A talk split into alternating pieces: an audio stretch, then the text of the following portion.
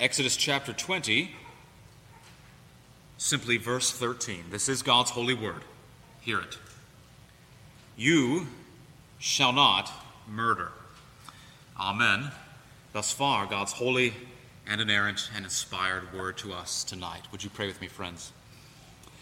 Lord, this is your word, and we need it. Lord Jesus, you have said, Man shall not live by bread alone, but by every word which proceeds from your mouth. And so we come to you for food for our souls tonight. Feed us. You have fed us once already this day, and we come yet again to feast again. You are good to us with your bounty. So grant us your Holy Spirit's ministry, his illumination, as we study this, your holy word tonight. We ask it for Jesus' sake. Amen. You shall not murder. It's just two words in Hebrew lo ratzach. This is another one of those commandments where, at first blush, you might be tempted to think, you know, I've, I've kept this one. I haven't murdered anybody. I'm pretty good on that score. Now, those other commandments related to lying or coveting or idolatry, there uh, I've been a little fuzzy, a little inconsistent.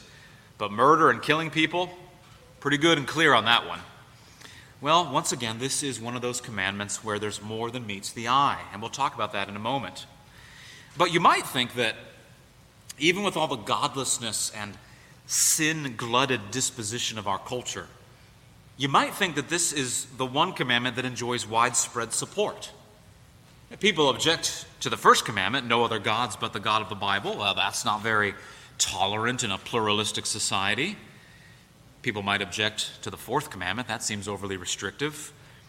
Seventh commandment, well, everyone needs to let loose with a little sexual sin now and again. That's a bit much, don't you think? But the sixth commandment, that we can get behind, putting ourselves in the position of the secular culture. That we can get behind. Practically every culture has laws against homicide. Even in our sinful society, we have laws against murder and manslaughter. So this command surely has widespread appeal, yes? Oh, if only. Our culture has been rightly called a culture of death. And what was once unthinkable has been tacitly, passively approved and facilitated for generations, and even worse in the past decade. In some cases, it has been positively endorsed, a cause for celebration. Shout your abortion is a mantra of recent years. No need to be embarrassed for what you did. It's your right. There's no shame. Tout it, trumpet it, celebrate your freedom. Or, horrifically, we've seen the bodies of slain people, photographs or video, proudly posted on social media with groups cheering either on the video itself or in that cesspool of the internet known as the comments section. Another pastor friend reminded me of this. You might remember a few years ago, around 2017 or so, the comments of a man named Dr. Peter Singer were unearthed and given renewed attention, and it scandalized all kinds of people, and rightly so. The sad thing is that Dr. Singer had been publishing and promoting these views since 1999, really since 1975, maybe earlier. What he thought about human life and ethics was not new, but thanks to a New York Times article, that spotlight had been thrown onto his views in about 2017. But since 1999, Dr. Singer has been the Ira W. DeCamp Professor of Bioethics in the University Center for Human Values at Princeton University. He is on the record for saying this quote, I do not see any argument in the claim that merely being a member of the species Homo sapiens gives you moral worth and dignity, whereas being a member of the species Pan troglodytes, that is, chimpanzees, does not give you worth and dignity. He argues that we ought to abandon the idea of the equal value of all humans, replacing that with a more graded view in which moral status depends on some aspect of cognitive ability if one has the cognitive capacity, scoring highly enough on a graded scale, then one may be recognized as equally morally valid and valuable as a human being. Close quote. According to this professor of bioethics at Princeton University, and I'm quoting another man's summary of what Peter Singer said when pressed, when he was pressed on the implications of his views. Here's how another man summarized it Those who are cognitively impaired, whether as a result of congenital condition, a degenerative disease, or as a result of accident or injury, ought not to be regarded as intrinsically equally valuable human beings along with the rest of society. An unborn child, similarly, does not meet Professor Singer's criteria for human equal validity and moral dignity, which, of course, means that such people without any moral consequence or inference of guilt can be managed, used, controlled, even killed and discarded. Close quote. The thing about Dr. Singer is the man is horrifically consistent in his ideology, if not in his actions. Singer's mother has Alzheimer's, and he has paid for her ongoing care. And when he's asked about his inconsistency of that, he admits that were he, were he solely responsible for her care and not able to pay others to do it for him, he said, quote, she might not be alive today, close quote. Ideas have consequences, and it is horrifying to contemplate. Now, I mention this not so much to bash Dr. Singer's views, but to point out that, at least in living memory, there was a time when such views would not be countenanced in decent society, much less enshrined via an endowed professorship at one of the world's leading research universities. But there he has been for well over a quarter century. In recent years, the ghastly Supreme Court decision Roe v. Wade has been overturned. Praise God, rightly so. But in a nation of approximately 700,000 abortions per year on average, of approximately 64 million abortions since 1973, of 26,000 homicides per year, about 1 million homicides over the last 50 years, it's fair to say that we have got a long way to go before we become a culture that treasures and values life. A long way indeed. We are a culture that despises life and celebrates death and dehumanization.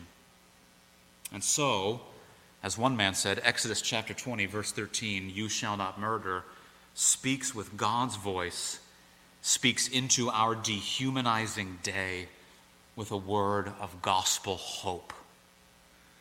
Indeed, more than just a prohibition against slaughtering fellow image bearers of God. This sixth commandment teaches positive duties for us as God's people.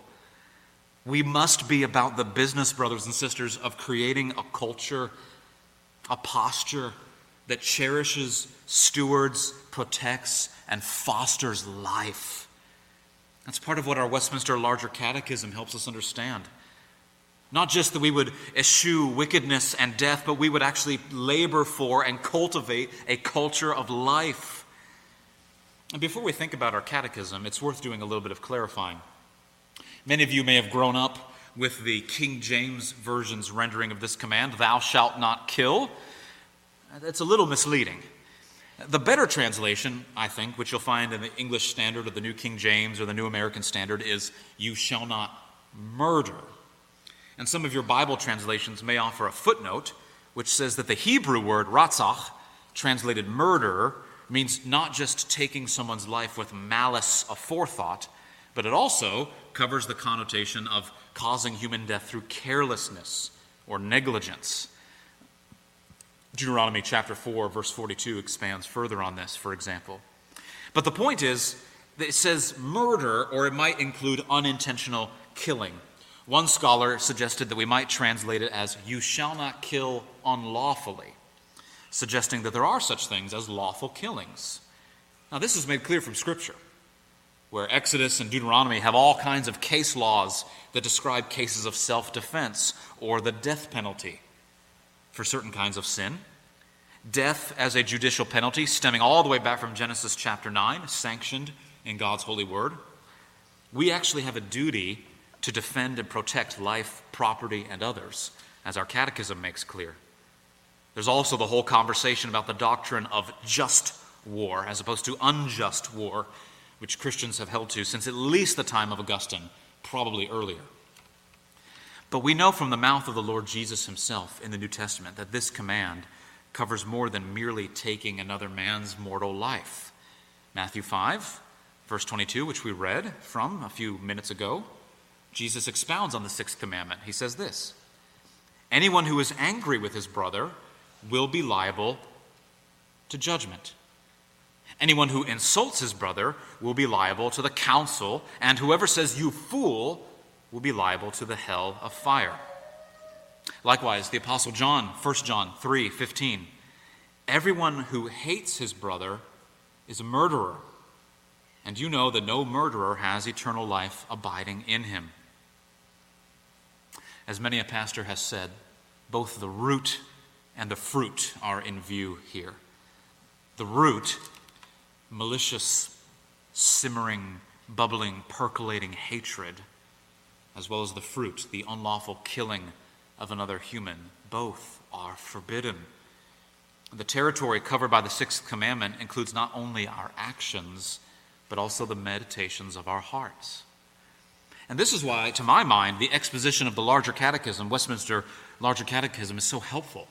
You see, it's largely following that New Testament model, and it shows us that the territory covered by the sixth commandment is far more expansive than what we might have first imagined. Let me read to you just two, just two of the catechism questions on this subject, and listen along. I'll read slowly, and I wonder if this just doesn't pierce your conscience as you hear these things. Here's question 135 What are the duties required in the sixth commandment?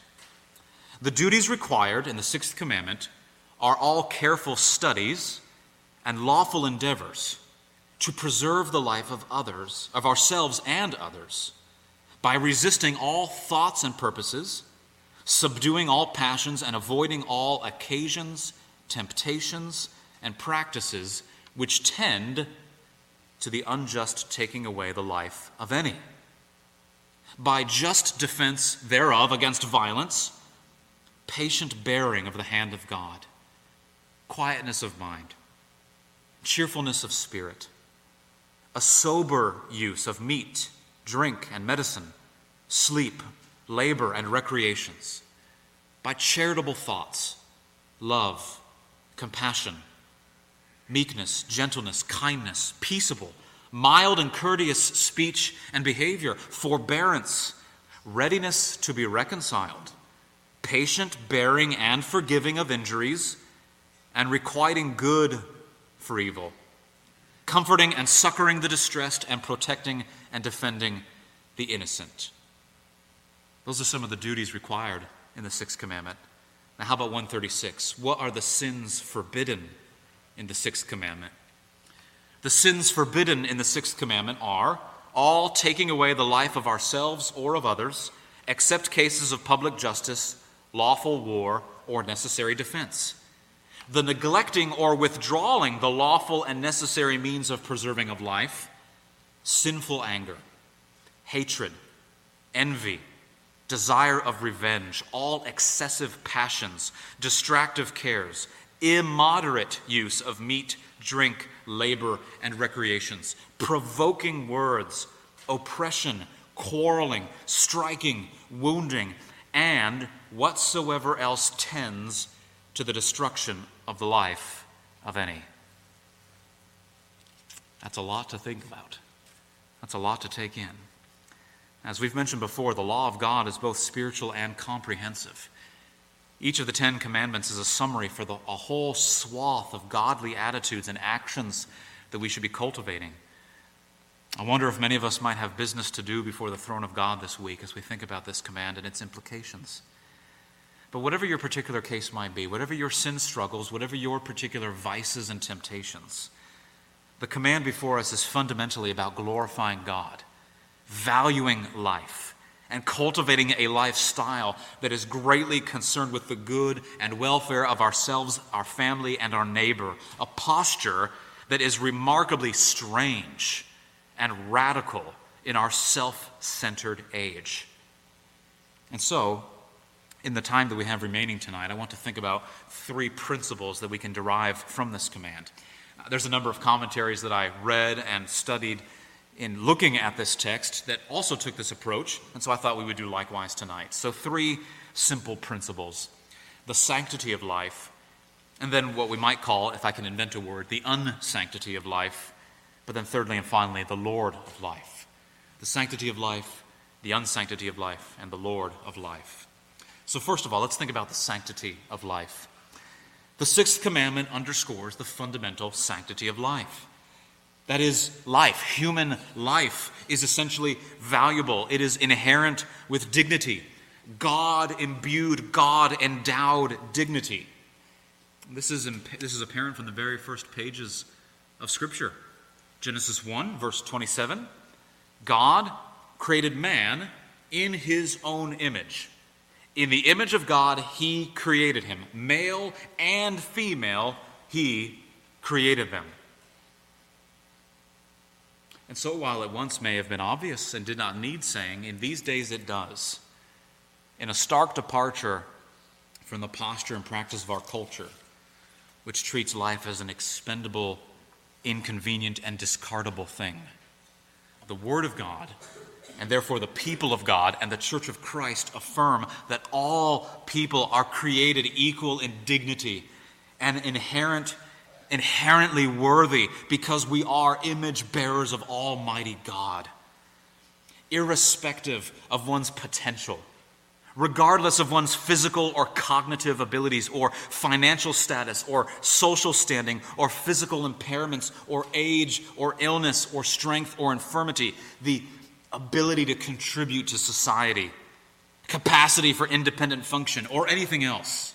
Irrespective of any of that, mankind male and female, man, woman, or child, stands inherently valuable, inherently worthy of care, because they are created in the image of God. From the vulnerable and helpless child in utero, to the fragile newborn, to the aged and infirmed elderly citizen, they are all formed and fashioned to the image of their Maker. And we mentioned Genesis 9 a few minutes ago, thinking about God's instruction to Noah regarding capital punishment. Genesis 9, verses 5 and 6, remember how God grounds this command? Whoever sheds the blood of man, by man shall his blood be shed. For God made man in his own image. You see, murder is sin because it is an assault on the inherent dignity of a man or woman made in the image of Almighty God. And that's what the sixth commandment helps us understand. And the New Testament helps deepen and broaden that understanding.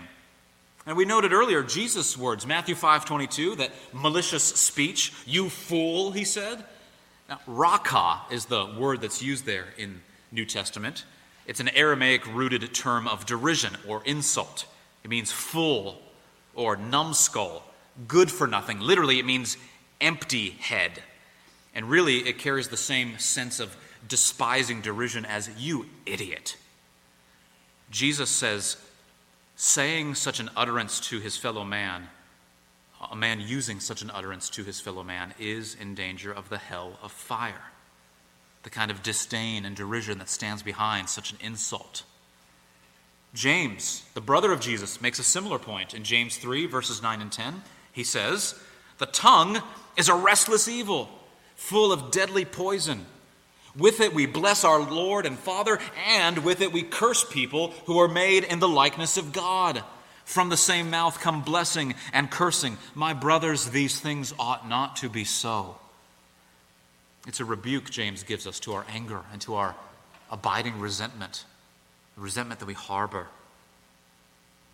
You may not have stabbed someone in the flesh with a knife, but how often do we speak to each other or about one another with derisive, insulting speech that really comes from a malice, a disdain, a hateful spite.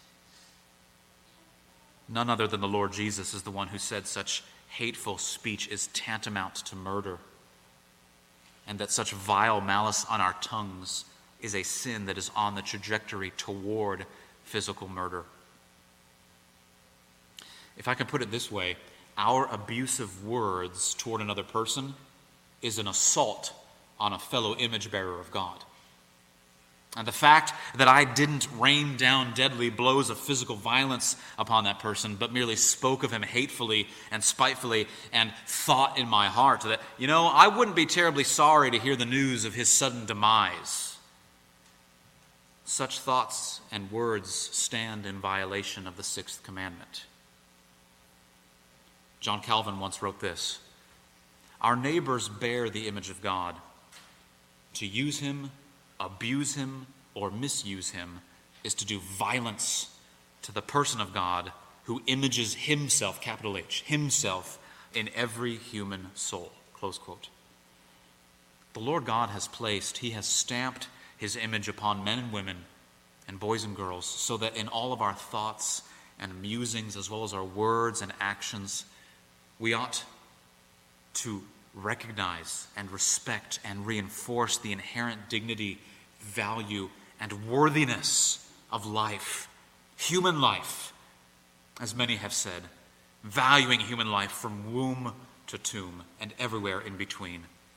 So that's the first thing that this commandment teaches us the sanctity of life. But then, secondly, the unsanctity of life. The unsanctity of life. The sanctity of life is what we want Though it is not the reality, that reality is not recognized or respected as it ought to be. We know this all too well, and we see it far too often.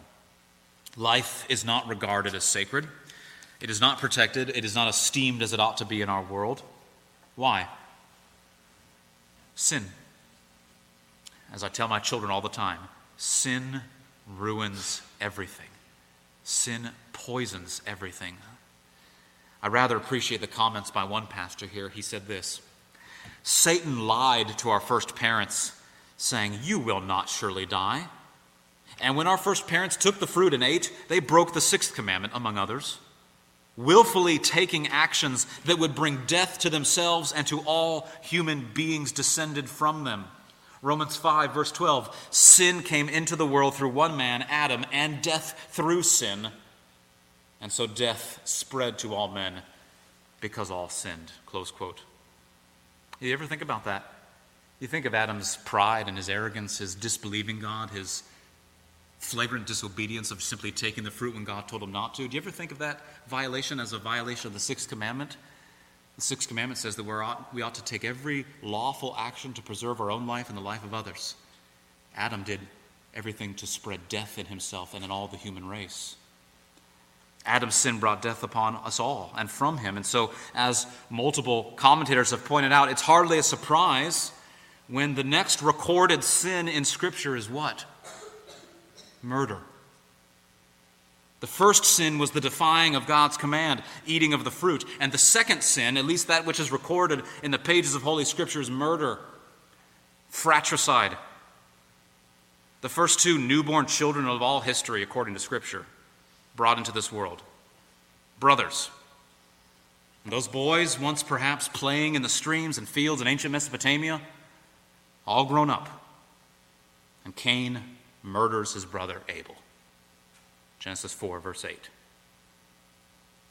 How quickly sin had penetrated, warped, and depraved the human heart that in the very first generation, we've gone from mere disobedience, merely not listening to God, and merely eating the fruit, lies and deception.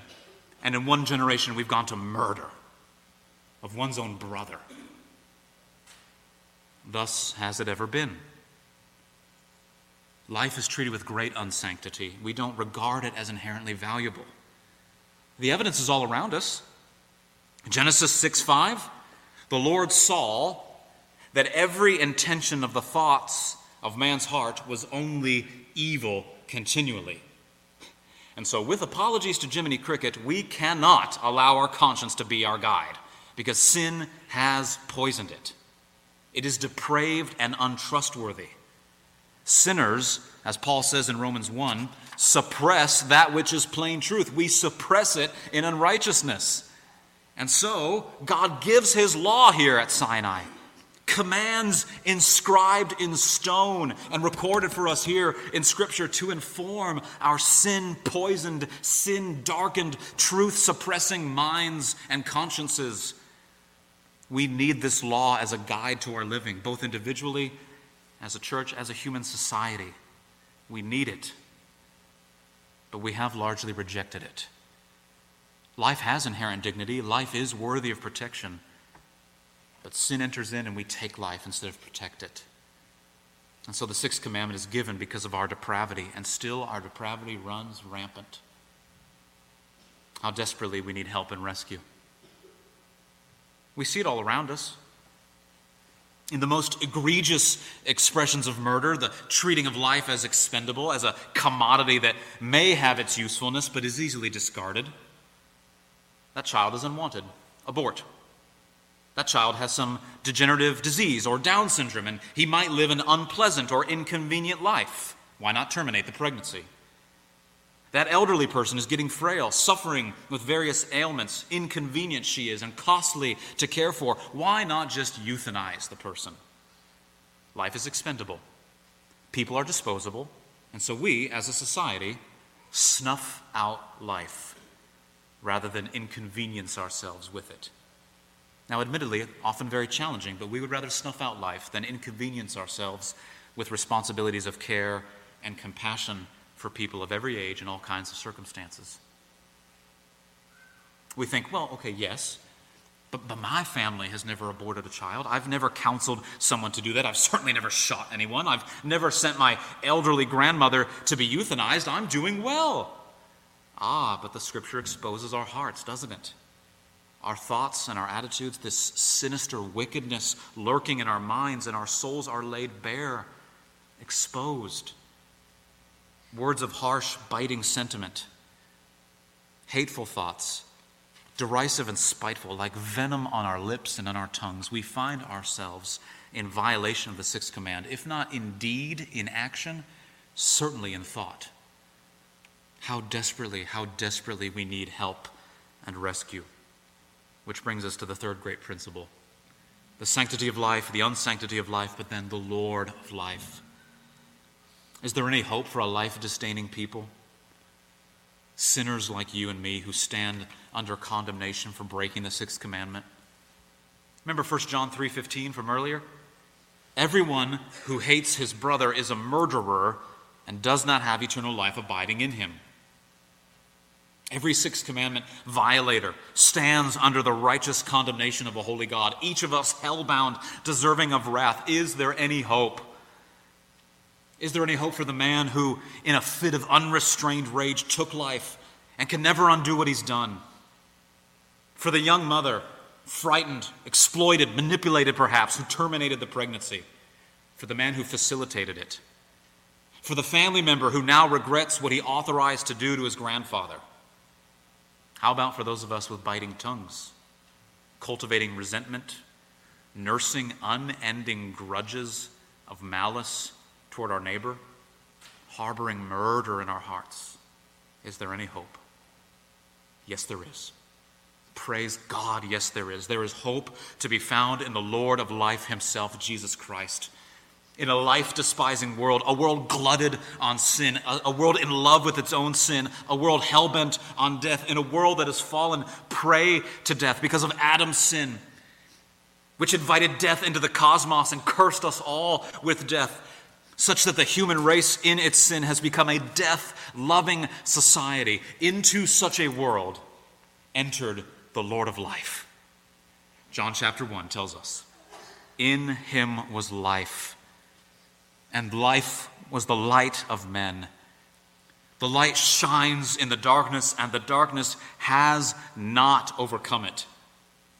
To all who did receive him, who believed in his name, he gave the right to become children of God, who were born not of the blood, nor of the will of the flesh, nor of the will of man, but of God.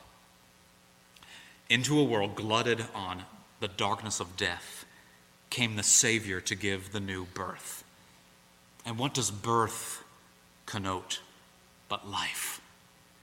Into a society of death he came, light and life to all he brings, risen with healing in his wings. Christ came to create a church, a people of the new birth, a people dedicated to treasuring, cultivating, stewarding, defending, and promoting life. Remember the Lord's words, his concluding words at the end of Deuteronomy chapter 30? I call heaven and earth to witness against you today that I have set before you life and death, blessing and curse. Therefore, choose life, that you and your offspring may live, loving the Lord your God, obeying his voice, holding fast to him, for he is your life and length of days. Life. Life is the tone and the tenor of the redeemed heart. Psalm 118, verse 17. It's the Savior speaking here but it's representative of all his children. I shall not die, but I shall live and recount the deeds of the Lord. Isn't it a glorious gospel irony that the Lord of life came into a world of death, and that in his death, his death, we citizens of that culture of death might have life and hope? In the death of his son, God has made a way for sixth commandment breakers to find life and cleansing and pardon and healing and forgiveness.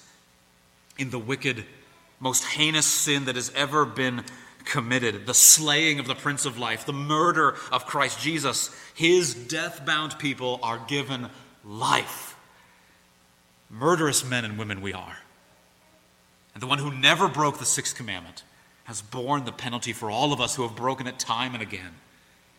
The bloodthirsty crowd and the murderous, bloodlusting religious leaders conspiring to destroy him, and Pilate washing his hands of it, facilitating this murderous injustice. And before Christ breathes his last and gives up his spirit, remember what he says Father, forgive them. Father, forgive them. As one man said, there is mercy for murderers at the foot of the cross. There is pardon for you in Jesus Christ. And so, to all of you Sixth Commandment breakers, all of you haters, spiteful scorners, those of you who are burdened by the actions of your past, those horrendous actions that you wish you could undo and which unrelentingly haunt your conscience, there is pardon and cleansing and hope and new life for you, only to be found in Jesus Christ, the once dead and now risen and reigning Lord of glory. Won't you come again? Or maybe perhaps for the first time to Christ Jesus. Ask for mercy.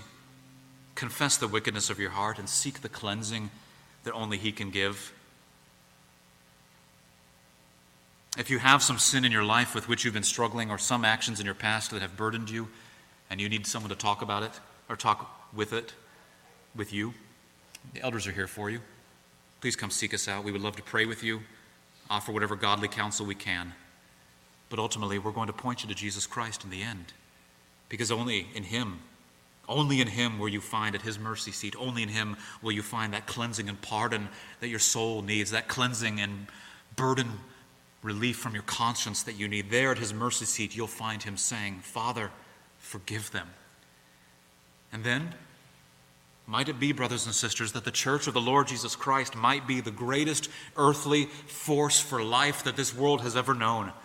Might we be a people championing, defending, cultivating, promoting, protecting, and cherishing life, and all for the glory of Christ, He who is the risen Lord of life. Praise God for the sixth commandment. Would you pray with me, please? Truly, Lord, we ask again that the words of my mouth and the meditation of all our hearts would be acceptable in your sight, because you are our rock and our Redeemer. Seal the truth of these your holy words upon our hearts this night for our everlasting good and your everlasting glory. This we ask in Jesus' name. Amen.